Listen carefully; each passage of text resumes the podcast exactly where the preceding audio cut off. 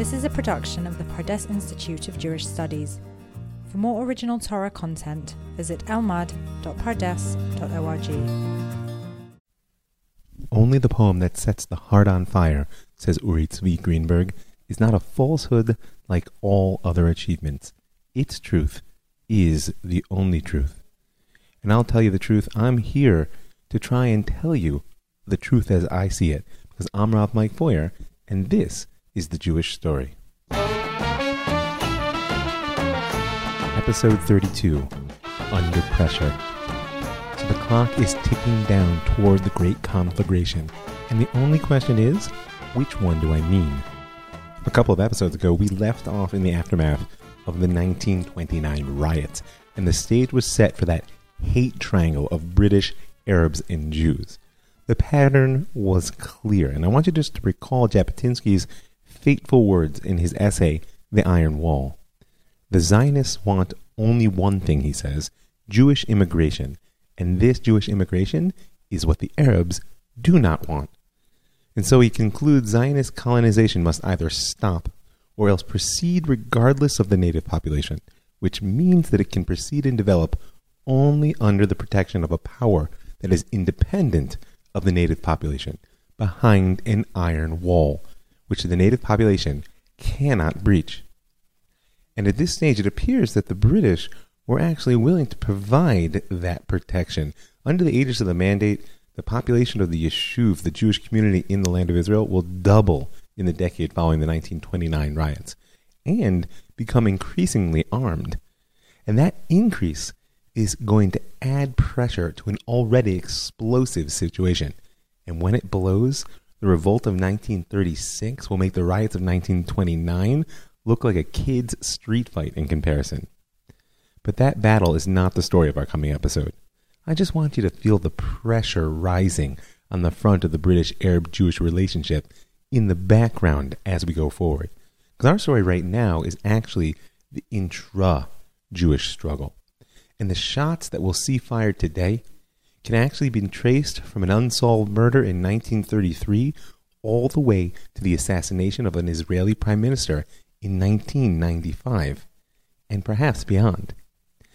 It's a struggle that pits the path of class warfare on the part of the socialist Zionists as the future of the Jewish people against that of individual liberty and perhaps even fascism on the side of the revisionists it places the gradualist infiltration model of sediment that the labor movement saw as the future against that revisionist desire for high diplomacy. And we spoke a few episodes ago about the struggle between Ben Gurion and Jabotinsky for control of the World Zionist Organization and the Jewish agency that was really at its heart. And we'll touch that story again today. But I really want to add the bitter facts on the ground in this episode to give a little taste of the increasingly divided society within the Yishuv, which results from their conflict of vision, and by the by, which still defines our society here in many ways. And there's one more thing. We're going to add pressure. Lots of it. You know, in my eyes, Jabotinsky was always a much greater thinker than politician. He's a classic 19th century liberal thinker, artist, writer who had the capacity to be a statesman, just look at how he carried himself, and who understood politics, but he never mastered it. Right? He knew the depth of the truth that only what you fight for will ever truly be yours, but he was never able to master his movement the way that Ben Gurion did. And because of this, the violent edge that always lurks at the fringe of political passions was often able to outpace him. And this is a story that we'll see most clearly in a coming episode when we talk about the birth of the underground armies, but it has its origins today because of the pressure. There's a point at which gradual evolutionary approaches to change are simply overwhelmed by the revolutionary momentum of events. And in his writings, Jabotinsky used to characterize the Jews of Poland as a frozen stampede. I mean, just try to think about it. There were over 3 million Jews who were being pushed to flee by poverty, by hatred, by fear, by messianic dreams. But the rigid nature of borders, of citizenship, and their particular Jewish status meant that there was nowhere to go. So I'll add to his image of a frozen stampede. I'll see your frozen stampede and I'll raise you the image of a pot boiling on the stove. You know, since Herzl wrote The Jewish State in 1896, the political stream of Zionist thought has been bound up with predictions of the impending doom of European Jewry, and therefore of the need for escape or evacuation. And now, at this point of our story, almost 40 years later, the heat is on. And when you heat water enough, of course, it boils. And if you put a lid on that pot, but you keep adding energy, well, eventually it will boil over. But if you weld the lid in place and keep adding fuel to the fire, now you've created a bomb. World War I and the Anglo Zionist alliance that emerged out of it seemed to have created a pressure valve in this boiling pot of European Jewry, allowing just enough of the Jews to get out in order to prevent a disaster. But in 1933, when Germany is reborn under the Nazi Party, the t- temperature starts to spike. And our story today is about the cracks that begin to show between the Jews right before the explosion comes. Abba Achimeir was born Abba Shaul Gesinovich in 1897 in Dolgi, Belarus. He was born into a family that was neither particularly religious nor Zionist, but which he always said knew that they were Jews. And foreshadowing the intellectual life that lay ahead of him, the young boy showed his intelligence early. By the age of six, David Shimoni, himself a poet and translator who would go on to win the Israel Prize in the modern state, was his tutor. Abba enrolled also in a Russian gymnasium in 1907, but because of his passion for his people, he continued to supplement his secular education with Hebrew and Talmud study. And it was in this gymnasium that he met the future labor Zionist leader Berl Katznelson. And Katznelson was the one who infected him with the Zionist bug just before he himself made Aliyah in 1909. We spoke about his story a while ago. And once he had his eyes on Zion, Abba would not let his parents rest. They finally gave him permission to study at the Herzliya Gymnasium in Tel Aviv. That, by the way, is a quite historic institution. It was the first Hebrew high school in the land of Israel. And he arrived in 1912, only three years after its founding. But 1912, of course, was a turning point year in the world, and World War I caught Achimeir at home on summer break in 1914. And he, together with the rest of his people, watched helpless as the first the World War and then the Russian Revolution of 1917 tore apart the world he'd known. In 1919, his brother Meir, a committed Bolshevik, died fighting with the Red Army against the Polish forces, and it was in his honor that Abba Gesinovich became Abba Achi Meir. Achi Meir means my brother Meir.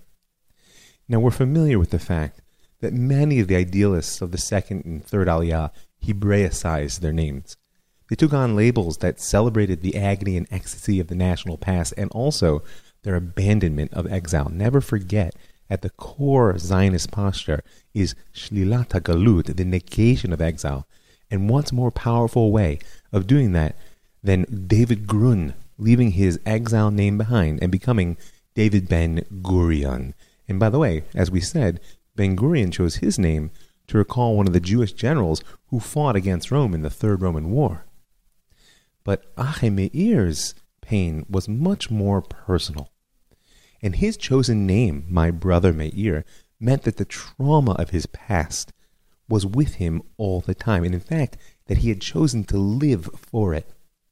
And as the maelstrom closes in and begins to consume the Jews of Europe, I want you to keep your eye on the role which personal trauma plays in our story, because the leadership developments that build their power on their pain are becoming more and more dominant in our story. So, soon after his brother's death, Abba abandoned the USSR. Despite the success of his studies at the University of Kiev, the horrors of the previous six years of war and social reconstruction had destroyed his faith in the communist paradise. But I want to make something clear. He may have turned his back on communism, but at this stage, Lenin remained a role model for Achimeir. If not for his political vision, then at least for his leadership style. Like Ben Gurion, as we discussed, Abba admired Lenin's ability to take direct action. I quote, Our teacher is not Herzl or Jabotinsky, but Lenin. We reject the doctrines and philosophies of Lenin and his followers, but they were correct in their practical path. This is the path of violence, blood, and personal sacrifice. That's just a little foreshadowing of things to come. So from Kiev, Achim went on to the universities of Liege and Vienna, and in 1924 he defended his doctoral dissertation entitled Remarks on Spengler's Concept of Russia. The dissertation was a consideration of Oswald Spengler's seminal work, The Decline of the West, from a particularly Russian perspective.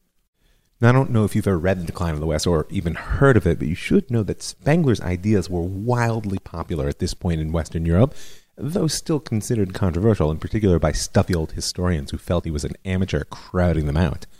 And Abba shared Spengler's view in particular that liberal bourgeois European culture was degenerate. It was eroded from within by an excess of liberalism and individualism, and therefore, of course, on the decline.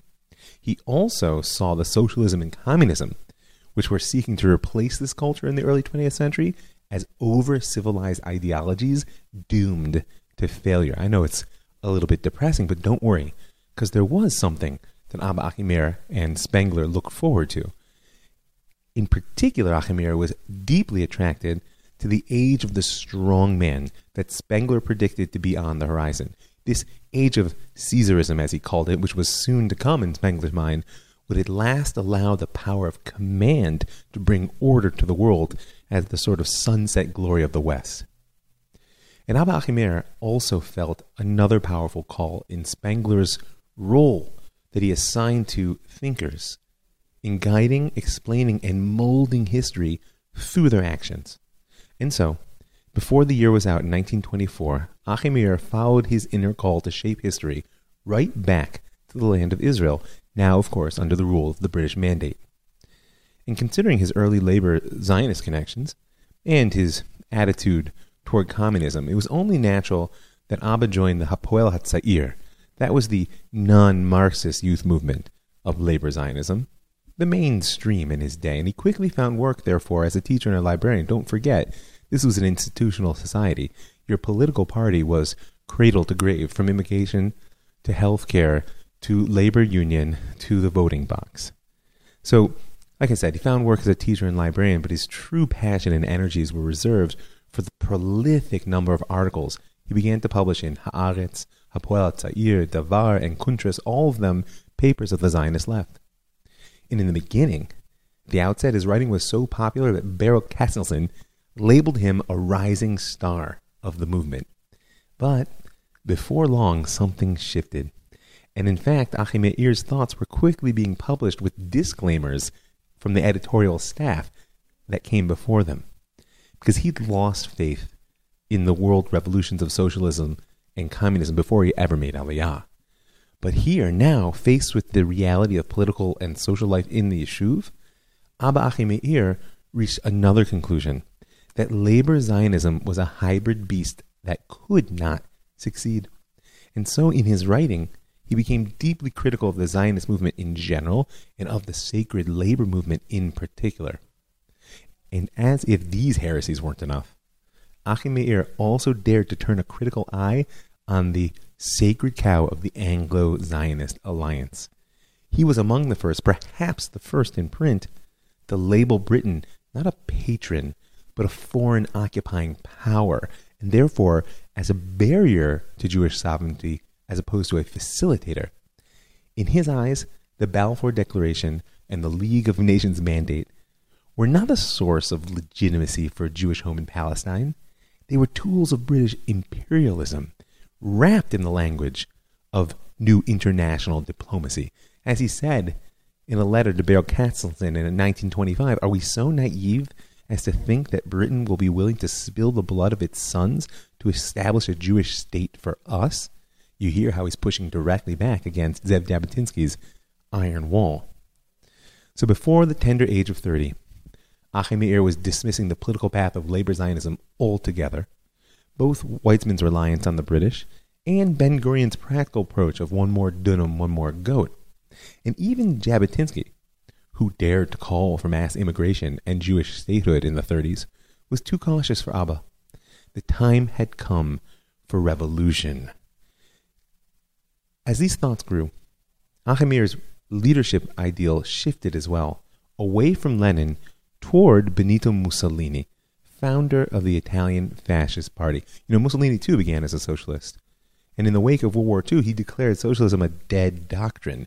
And he began to call for the emergence of a man, quote, ruthless and energetic enough to make a clean sweep, and thereby revive the Italian nation.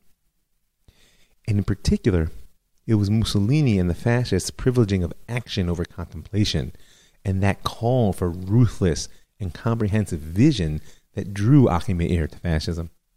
In a 1927 article entitled, If I Am Not for Myself, Who Will Be? That famous dictum of Hillel, published in Haaretz, he even argued that Italian fascism was a potential model to be emulated by the Zionist movement. Now, before you get too nervous, it's important to recall that in the 1920s, fascism had not yet garnered that sinister implication that it would a decade later with the rise of the Nazis. At this point, its appeal was primarily as the only competitor to the internationalist ideologies of communism and socialism. And, by the way, it offered the power of a centralized, disciplined state with strong leadership, which was going to weather the storms of a world growing darker every day. Nevertheless, you can imagine that publishing an article advocating fascism as a model for the Zionist movement in Haaretz was the beginning of the end of his association with the labor Zionists. And in fact, in 1928, despite his criticisms of Jabotinsky's evolutionary as opposed to revolutionary Zionism, Achimeir officially joined the Revisionist Party. He began publishing a column in the revisionist paper Doar Hayom entitled From the Notebook of a Fascist, and before the year was out, he was calling on Jabotinsky to command us more. But God said it's not good to be alone. And Abba Achimeir was not the only member of the revolutionary faction within the revisionist camp. Uri Tzvi Greenberg was born in Galicia in 1896, raised in a deeply religious Hasidic household. It was an atmosphere saturated by tradition, sunk into poverty, but buoyed by messianic expectations. And so it's no wonder that the young man found his poetic voice from a young age. Already at age 16, he was publishing poems in both Hebrew and Yiddish. But it was Uri's conscription into the Austrian army in 1915 that tore open the well springs of his imagination and added a grim, modern element to his traditionalist background. In fact, he goes on to become the chief modernist poet of his era in Hebrew. It was the assault on Belgrade that would return to haunt his poems for decades. As he describes it, exposed to enemy fire while crossing the Sava River, the young poet was thrown by a massive explosion. He suddenly found himself alone, disoriented, in the midst of the Serbian post on the other side. His fellow attackers hung lifeless, heads down, boots up, on the electrified fence, while all the defenders were dead on the ground around him. And then suddenly, the moon breaks through the fall sky above him, and its silvery light begins to shine on the worn metal cleats of the upturned boots of his friends. Later in life, Tzvi would return obsessively to that image, recalling how he'd stood mesmerized in the strange light.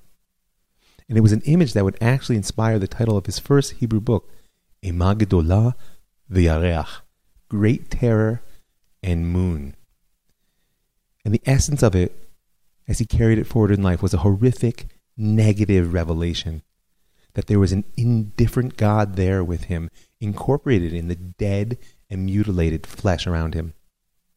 And as if the horrors of war weren't enough, in 1919, during the great pogrom with which Polish soldiers celebrated their victory over the Ukrainians, Greenberg and his family were waiting their turn to be shot just like everyone else in their village when they were miraculously saved. And according to his own account, this experience was the last straw. This is the point at which the young poet now knew for sure that all Jews living in what he called the kingdom of the cross were doomed. This is how he says it in a poem of that name. Yet I speak to you a prophecy, the black prophecy. From our valleys a pillar of cloud will rise, from our dark breath and bitter cries of pain. Yet you will not perceive the horror in your bodies. The chatter will continue from your burning palates. Jews, Jews, as poison gas begins to seep into the palaces, and suddenly the icons scream in Yiddish.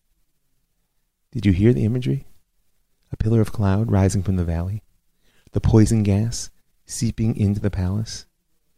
The fact that Uri Zvi Greenberg's poetry from the 1920s speaks of the Holocaust, as well as the underground struggles to come, and even of a war of liberation in the land of Israel, would seem impossible if it weren't for the dates at the bottom of each poem.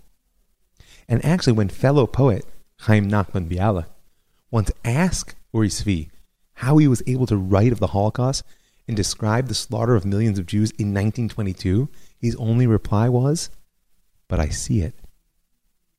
In the Kingdom of the Cross was published in 1923 and was meant to be Uri Zvi's last great Yiddish work. Because just as the poem ends in the once extinguished East, so the poet went up to the land of Israel determined to channel his energies into the Hebrew language and into the Hebrew Revolution. So Uri Zvi arrived in the land of Israel in December of 1923, a committed poet pioneer. And as was true of most intellectuals, at first he put his pen to service of the Zionist left, as has his newfound friend, Abba Achimeir. But, like Achimeir, Uri Zvi quickly found that he actually more naturally belonged to the radical camp of Zionist opposition. Because the poet, with his sharp and prophetic eye, saw that a Zionist movement that did not openly and vigorously fight to establish a Jewish state was simply bound to fail. And it was further clear to him that the leadership of the Zionist movement was wedded to a future at best as a protectorate of the British Empire, and certainly not as an independent Hebrew republic. In his poetry, and in his journalism, Uri Zvi began to articulate a vision of Hebrew revolution, one whose goal wasn't simply political independence, but the establishment of Malchut Yisrael, of a true Israelite kingdom, something which would go on to drive the vision of the radical right within Israel to this very day. When he followed Abba Achimeir into the revisionist movement, Uri Zvi finally stepped fully into his role of poet prophet and tragic victim of cultural exclusion. You should know, by the way, if you haven't heard of him, which wouldn't surprise me, that literary cri- critics agree that Uri Zvi Greenberg was arguably the greatest Hebrew poet of the last 100 years. And the Academy knew this. That's why he was awarded the Bialik Prize for Literature in 1948 and twice again before his death. That's a triple recognition that no other Israeli writer has ever received. Yet, in a country that honors its writers even higher than its generals, he has never been part of Israel's school curriculum, and you certainly won't see his face among the 20th century Hebrew poets whose images were recently added to Israeli banknotes. And that's because his movement into the revisionist camp was seen by the labor Zionists as cultural heresy of the highest order. So much so that by the end of the 1920s, he was essentially hounded out of the country. And that's part of the story that you need to absorb at this stage, is that labor Zionism wasn't simply a stream of Zionism. It had established itself as the norm, and therefore everyone who dissented was a deviant. But you can't silence a prophet. Ask Jeremiah. Uri Zvi returned to Poland for most of the 1930s where he worked desperately to encourage mass evacuation of the Jews. Jabotinsky at this time fought and failed to get the Zionist Congress of 1931 to adopt the goal of mass Jewish immigration, and by the way, Jewish statehood. That was the political side. Uri Zvi preached escape to the people in the streets. After all, he could see their future in his dreams. And when the war swept him up in 1939 in Warsaw, he ran on foot to get back to the land. In the 30s, he also leveled his pen at the leadership of the Yishuv from afar, now that he was safe, deriding it as a derelict in protecting Jewish life against the rising Arab violence, and also as perverse in its support for a worldwide socialist revolution that did not have the interest of the Jews at heart. His poetry of the 1930s was collected in a book called Sefer HaKitrug VaEmunah, the Book of Condemnation and Faith. It was published in 1937. And it contains all the power of prophecy, poetry, and politics, essentially of biblical proportions, giving a new maturity to the Hebrew language in the modern era, but a way which is strangely resonant with the classic prophetic past. By the way, that book also sealed his fate with the political and cultural establishment of the Yishuv, who denounced it as nothing but cheap propaganda. I mean, it opens with a devastating attack on the labor Zionist leadership, whom he claimed had neither understood nor had prepared for the inevitable Jewish Arab clash to come. And that's why, when it was published at the height of the Arab Revolt of 1936 to 1939, whose story we'll tell perhaps in the coming episode, it only strengthened the authority of his poetic, prophetic persona. But for right now, he was just a prophet crying in the wilderness.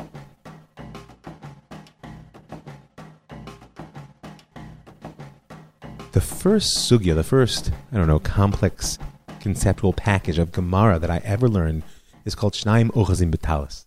It's a classic, and I bet some of you listening have learned it. And if you haven't, I encourage you to crack open the first chapter of Bava Metzia. And it so happened that I was learning this sugya during what's known by some people as the Second Intifada, and by others as the Oslo War. And so its political implications were quite hard to miss. Basically, it goes like this If I see a shirt on the ground and you see it at the same time, and both of us grab it and pick it up, and I say it's mine, and you say it's yours, well, then we have to split it. But I say it's half mine, and you say it's all yours, well, then you get three quarters, and I get a quarter. And some things never change. As I said, Abba Achimeir and Uri Tzvi Greenberg and eventually their friend Yehoshua Yeivin formed the nucleus of a maximalist faction within the revisionist movement, which was already demanding more than the mainstream desired. And their stance was precisely that of my sugya. They couldn't know for sure that demanding the maximum would achieve it, but they knew for absolute certain that the minimalist stance of the mainstream Zionists would end up with even less than they wanted.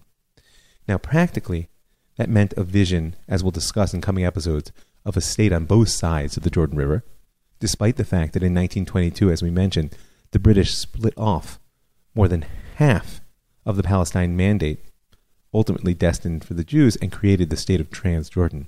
But it also meant, at this particular stage of struggle in our story, that they advocated civil disobedience in response to British immigration controls rather than diplomacy. And furthermore, that they began cultivating amongst their brothers a readiness for violence, arrest, exile, and even execution in the struggle they saw as inevitable to come. And that was very different than the attitude even amongst the mainstream revisionist Zionists. The emphasis on discipline and obedience to leadership within Beitar, that was the youth movement associated with revisionists, and Jabotinsky's embrace of the gun over the plow as the real tool of settlement, and in particular, Jabotinsky's doctrine of Had of one flag, of the notion that all other questions were subordinate to the goal of establishing a Jewish state, spoke to these radicals. But they wanted to take that vision one step further. As I said, what drew Achimeir was the desire for action, not contemplation. And it was that desire to take Jabotinsky's talk one step further into full scale revolt which drove Achimeir and Uri Tzvi to cultivate the revolutionary elements within the revisionist movement. To this day, it is the favorite insult of the left to label the right as fascists, and Achimeir really is the roots of that accusation. But don't forget that in the 1930s, the socialists within our country were gravitating toward Lenin and Stalin as much as Achimeir and Jabotinsky might have looked toward Mussolini. And it's far from clear who was really the dictator in the making. I mean, go back to episode 29 to refresh your memory about the political and economic struggles between the revisionists and the labor Zionists in the early 30s, and who was willing to use street violence as a tactical tool and strong arm political moves. Just suffices to say now that Ben Gurion's commitment to class warfare as a means of bringing about the national rejuvenation and liberation was matched only by his drive to dominate the Zionist executive, so that by 1934, he and the labor movement controlled the Yishuv cradle to grave. And it was a rule that would remain unchallenged until Menachem Begin won an electoral victory in 1977, 43 years later. And that's the internal political conflict which lies in the background of our chapter now. Don't forget that we mentioned the growing role of the external conflict between Arab and Jew. Because for Achimeir and the Maximalists, the 1929 riots, and in particular the massacre in Hebron, were the breaking point in both their attitude toward the British and their fellow Zionists. Not only had the British failed to defend the Jews, their response to the Hebron atrocities was to actually empty the city of survivors, leaving one of the four holy cities of the land of Israel bereft of Jews until 1967. And to add insult to injury, the labor Zionist leadership seemed just as interested in blaming the nationalist camp for inciting those riots as it was in glossing over their consequences in order to patch up the Anglo Zionist alliance. Jabotinsky criticized the mainstream leadership from every platform that he could in the wake of those riots, but he wasn't really offering any concrete alternative plan. Furthermore, through the machinations of politics, when he left on a speaking tour to South Africa, he was actually barred from re entry into the mandate shortly after, in 1930. It meant that for the rest of his life, Zev Jabotinsky would be a voice preaching to the people from afar. But Achim back in the land, had a growing sense of clarity that the British were the enemy of Jewish freedom and the labor Zionists untrustworthy allies in its pursuit. And he burned with the feeling that there was far too much talk and not enough action. And so he joined together with the poet prophet Tzvi in founding Brit HaBiryonim, the covenant of the Biryonim. Now, I hope you recall that Beitar the revisionist youth movement took their name in part, at least, from the last stronghold of the Bar Kokhba revolt, broken in 135 of the Common Era. But up till now in our story, they haven't really lived up to that militant name. And you could really say, in fact, that it was the other source of their name, Beitar, a acronym for Brit Yosef Trumpeldor, that had a far greater influence on the character of Beitar. Remember Trumpeldor's famous final words it's good to die for your country. Now, it's a powerful rallying cry, which Zev Jabotinsky wrote into the Beitar song, and was a noble aspiration for Zionist youth. But it was essentially a call for a passive posture. I mean, is it really so good to die for your country? And there's a split within the nationalist camp coming, a split on this very question. Because whether you think that martyrdom is good or not, it's not so hard to make the argument that better to kill one's enemies than die nobly at their hands. After all, the sages and the Torah itself teach that when someone comes to kill you, rise early to strike them first. So Brit Biryonim was no youth group. They were not Beitar, nor were they interested in the passive approach to problems. They were a small, informal association of anti British activists and really the beginning of the Jewish underground. And they didn't choose their name lightly.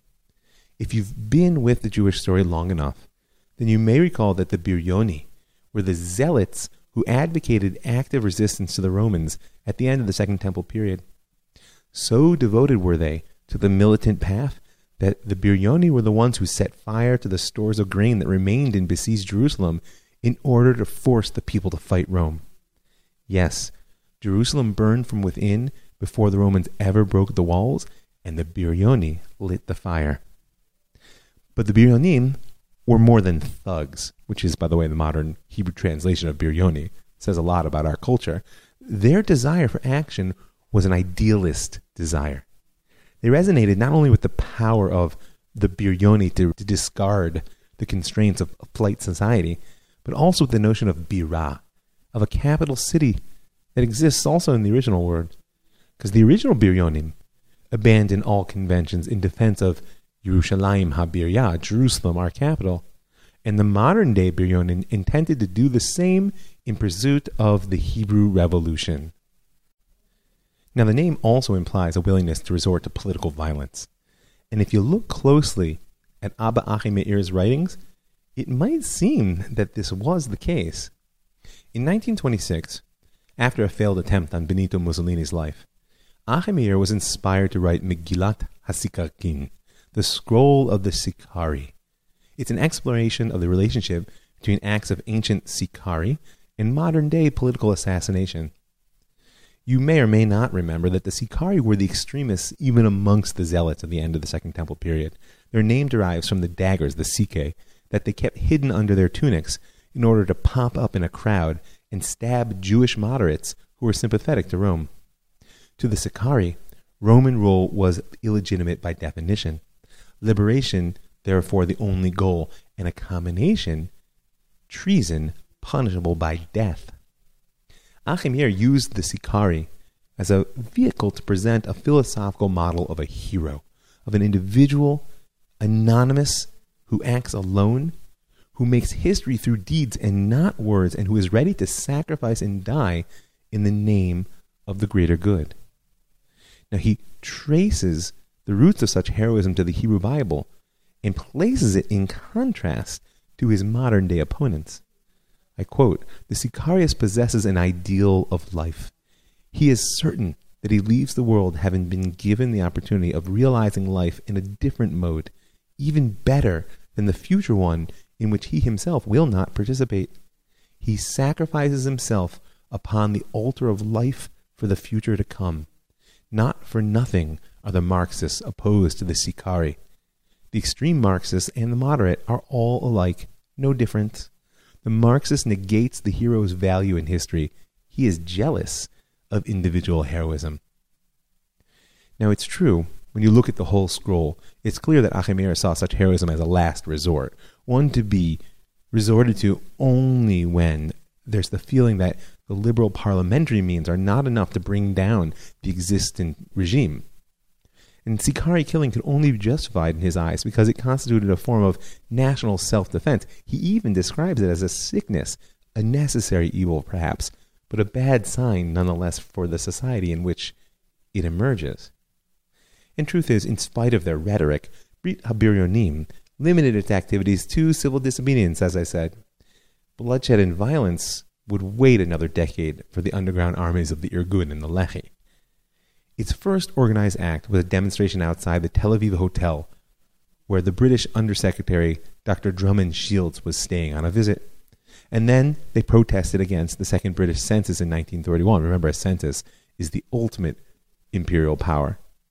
And members of the Brit disrupted the inaugural lecture of Dr. Norman Bentwich as professor of international relations at the Hebrew University of Jerusalem.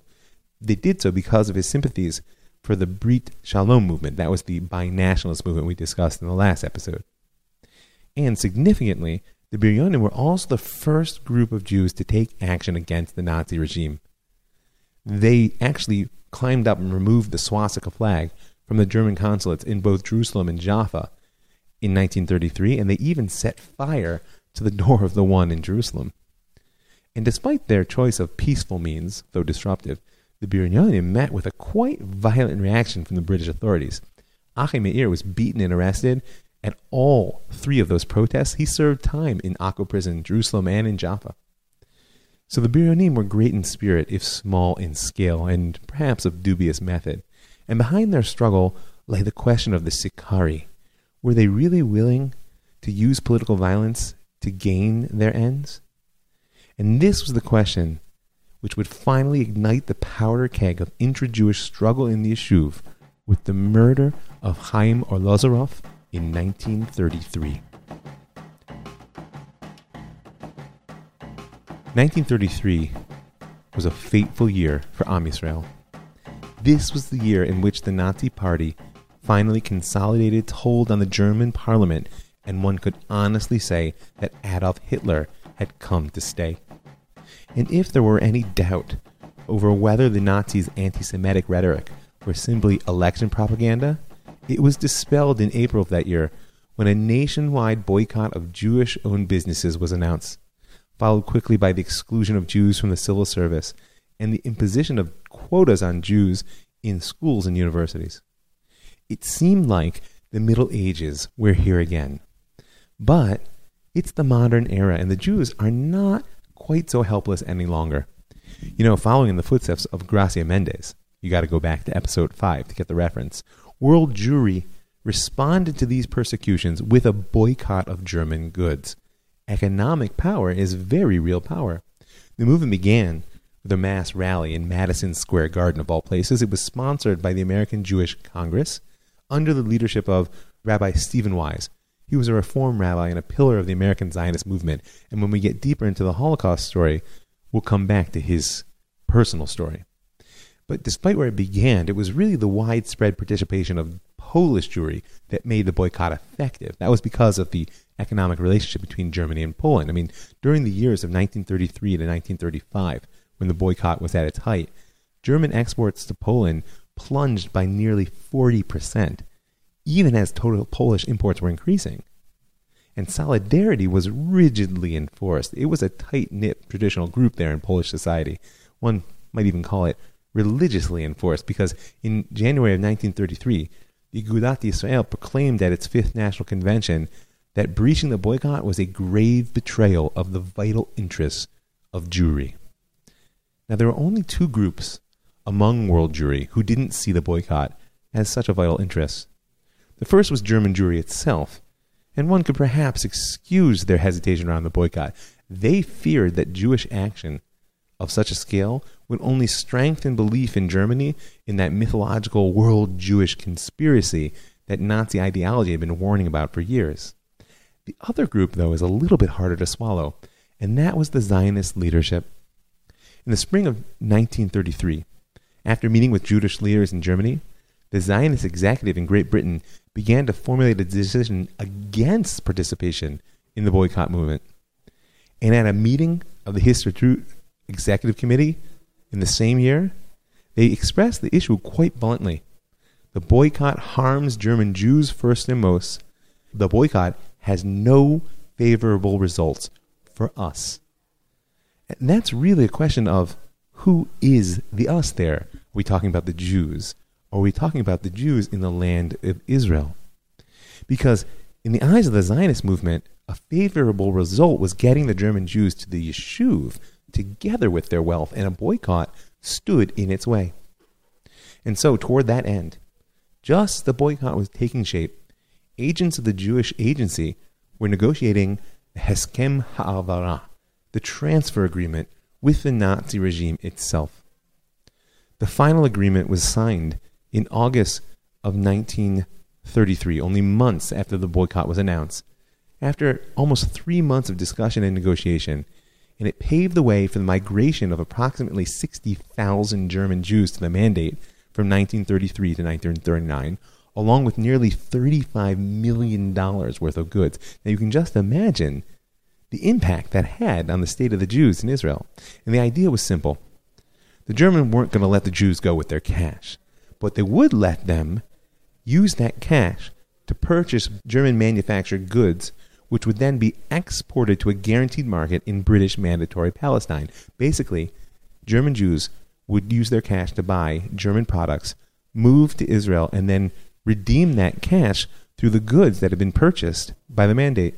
So the Yishuv got its Jews. The British were willing to provide the immigration certificates because they brought with them such wealth and development into the mandate. And the Nazis got to break the boycott, not to mention ridding themselves of tens of thousands of Jews. Everybody wins, right? well, I mean, everybody except world Jewry, who had already identified Nazi Germany as the ultimate enemy. I mean, the American leadership, the Zionist leadership, I mean, the, really, Rabbis Abba Hillel Silver and Stephen Wise argued vehemently against this agreement, and they almost convinced the Zionist Congress itself to vote against it. Jabotinsky railed against it from Poland. He saw the transfer agreement as the essence of that labor Zionist approach favoring gradual, controlled Jewish immigration, driven always by their perception of the economic absorptive capacities of the Yishuv and the desire to strengthen their hand. Meanwhile, there's Jabotinsky in Poland shouting from the rooftops for mass evacuation. Absorptive capacity be damned. I mean, after all, if you're jumping out of a burning building, you don't look too closely at what lies below. Furthermore, he suspected that it wasn't just a gradualist approach. The labor Zionist motivation was really their desire to curb the aliyah of the lower middle class, the majority of which supported the revisionist movement, in order to build a socialist society in the land of Israel with them at its head. And so, following the lead of the Brit Habiryonim, the revisionists prescribed all political and economic relations with Germany and joined full force into the boycott. The joint delegation of Polish Jewry to the World Jewish Congress in Geneva in 1933 unanimously protested against this transfer agreement. They termed it a disgrace. The quote was The Palestinian agreement pains us because it infringes on our dignity and weakens the Jewish people in its struggle. Suddenly, for the first time, the Zionist movement was torn between transfer and boycott, between the needs of the Yishuv as a living community and the sentiments of the Jewish people around the world. Now, it's important to appreciate that from its origins, Zionism drew its moral strength from its self perception as the safeguard of the Jews' existential interests in the Yishuv and the whole world. They were the hope of the Jewish people in their own eyes. But suddenly now, the sense of dignity and pride and real fear of the Nazis that drove the boycott movement were considered luxuries by the Zionist leadership. They saw themselves in an existential struggle to establish a social and economic base in the land. They needed those German Jews and their money. The idea of a conflict between the survival of the Jews in the land and the moral vision of those in the diaspora might sound familiar to you. So add to this the fact that the conflict between boycott and transfer mapped so well onto the struggle between the labor and revisionist Zionists for resources and influence in both the Yishuv and the diaspora centers, in particular Poland, and you can see the explosion on the horizon. Abba Achimeir and the Brit HaBiryonim were the first in the Yishuv to take action against the Germans, and now they were suddenly leading the way for most of world Jewry. Therefore, when word got out that Chaim Arlosoroff, head of the political department of the Jewish Agency, was making visits to Germany and negotiating with the Nazi leadership, the revisionists began to attack him in their press, branding him out as a traitor.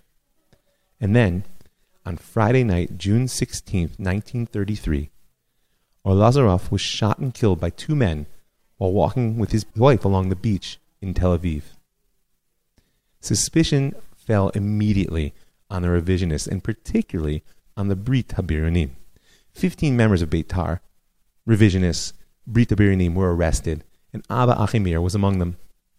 The police also seized the revisionist archives and Achimeir's personal writings, including the notebook in which the unpublished scroll of the Sicarii had been written.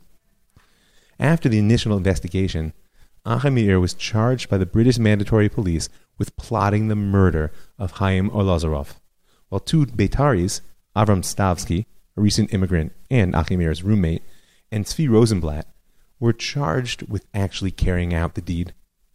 Copies of some of the documents seized, including the scroll of the Sicarii, were actually acquired by the labor Zionists from the British Mandatory Police in, let's say, a questionable fashion, and brought to the 18th Zionist Congress in Prague that August in 1933.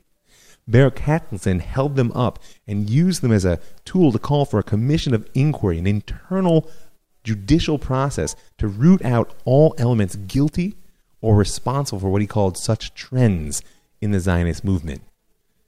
It was a blatant politicization of a multi party platform, and it was from here that the conflict began to spiral. Because as uh, recently as July of that year, Jabotinsky was writing of a Congress of Hope, right? That Prague would focus on burning issues for the Jewish people, like the Nazi menace in Germany, the question of Jewish self defense in the Palestine Mandate and this Jewish state, Jewish majority idea, which was his passion. Instead, the 18th Congress became a court in which the entire revisionist movement was tried, convicted, and condemned, along with Stavsky, Rosenblatt, and Achimeir before they'd ever stood trial. But Jabotinsky was not the wilting flower type. He struck back hard. In his writing, he labeled the Zionist executive's actions a blood libel and he released a statement from Poland reminding the accusers that there were two rules sacred to civilized humanity. Number one, a man claiming his innocence is considered innocent, he says, until a court has pronounced him guilty.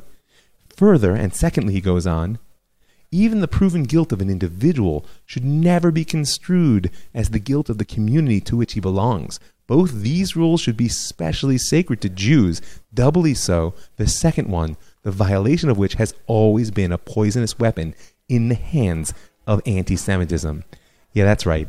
He basically called the labor leadership anti Semites.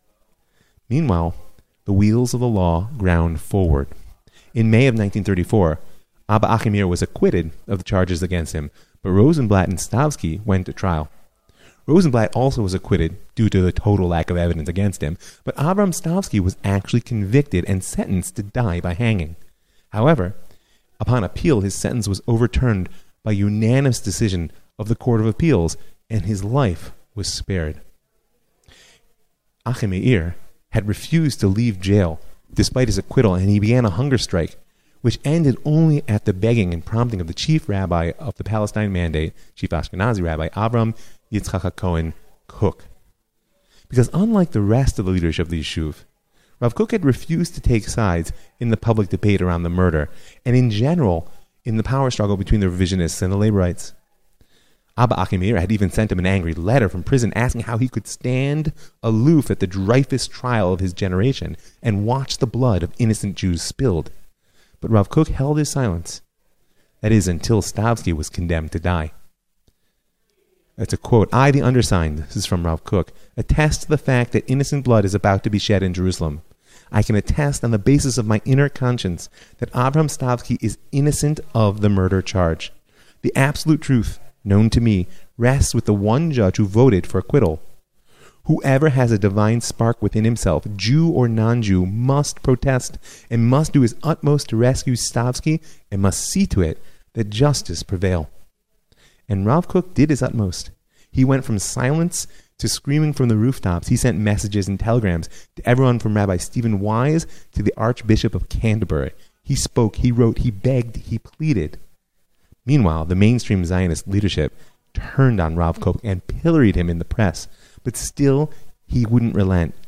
Jabotinsky was orchestrating the legal and political defense from abroad, while Rav Kook marshaled all the moral force he held for the sake of saving a Jew.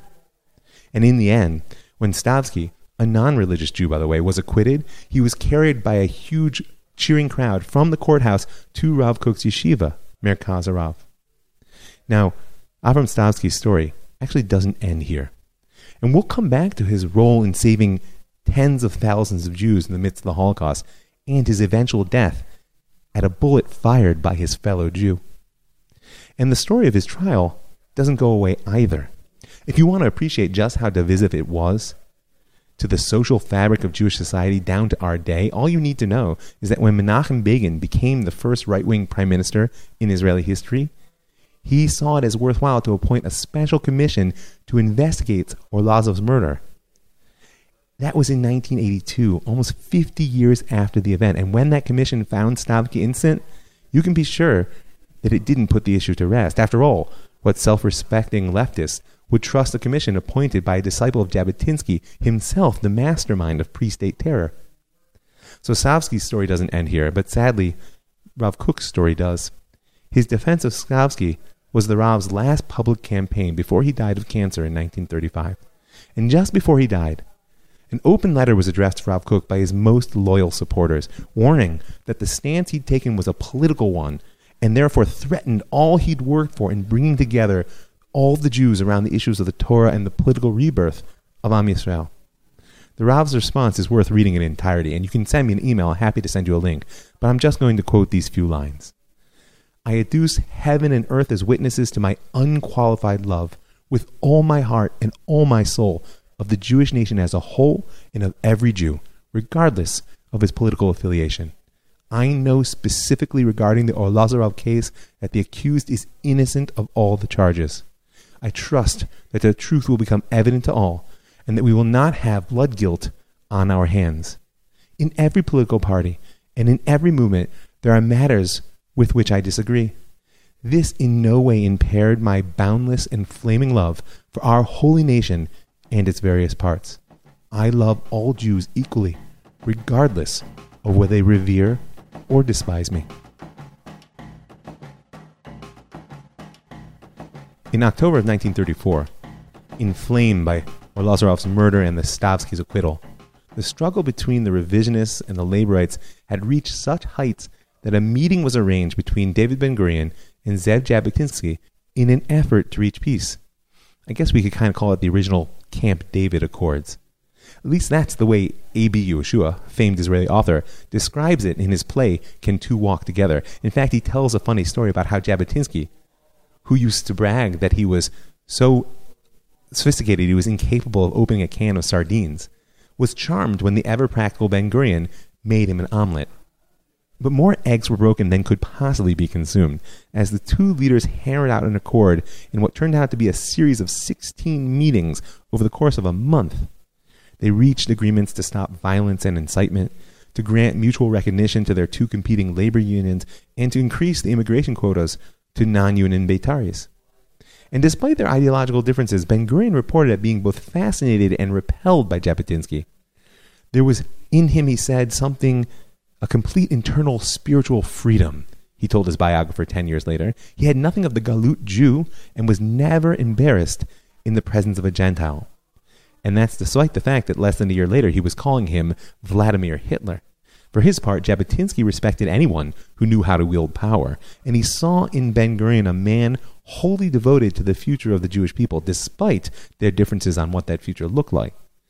Nevertheless, their personal agreement failed to bear fruit. Ben Gurion's party, the Mapai, Workers' Party of the Land of Israel, if you recall, rejected the proposed agreements, and in fact, he ended up insisting on the revisionists' full return to the World Zionist Congress.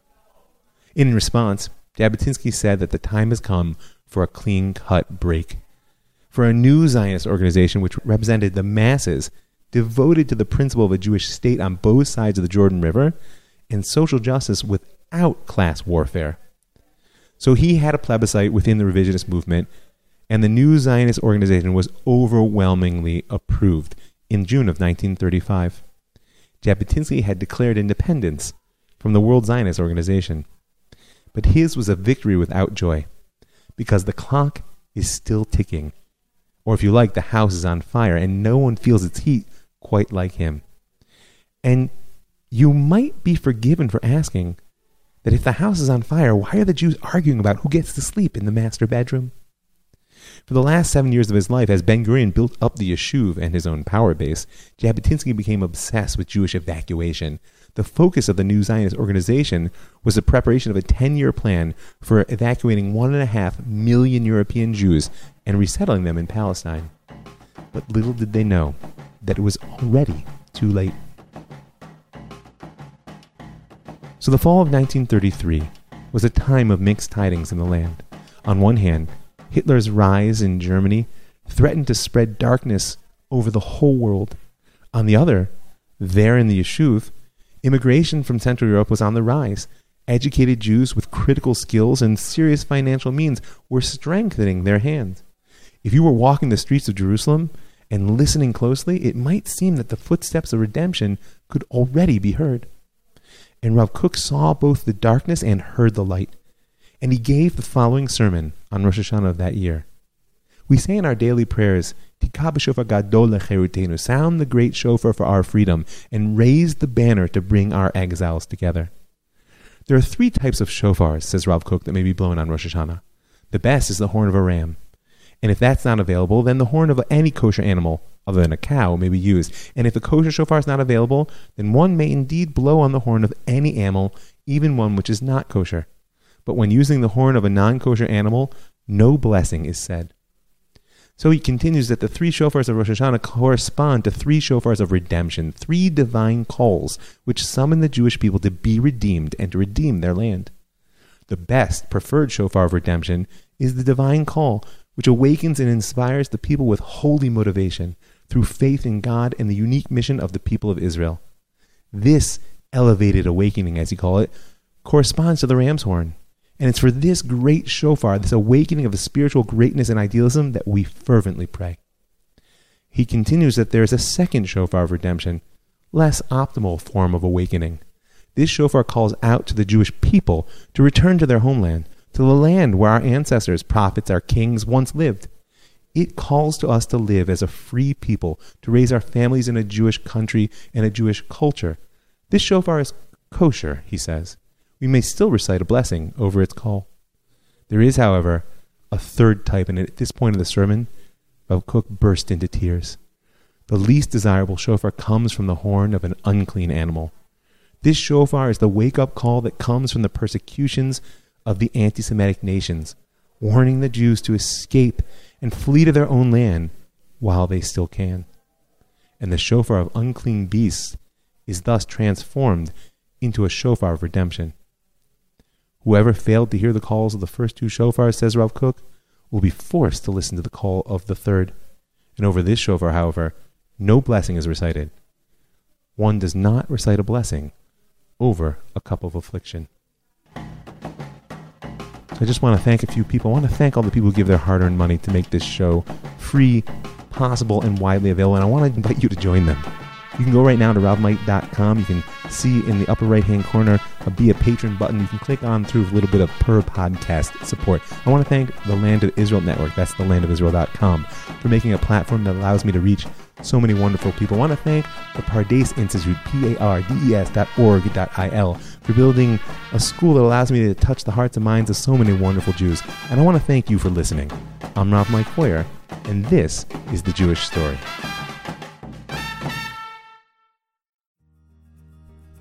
This is a production of the Pardes Institute of Jewish Studies. For more original Torah content, visit elmad.pardes.org.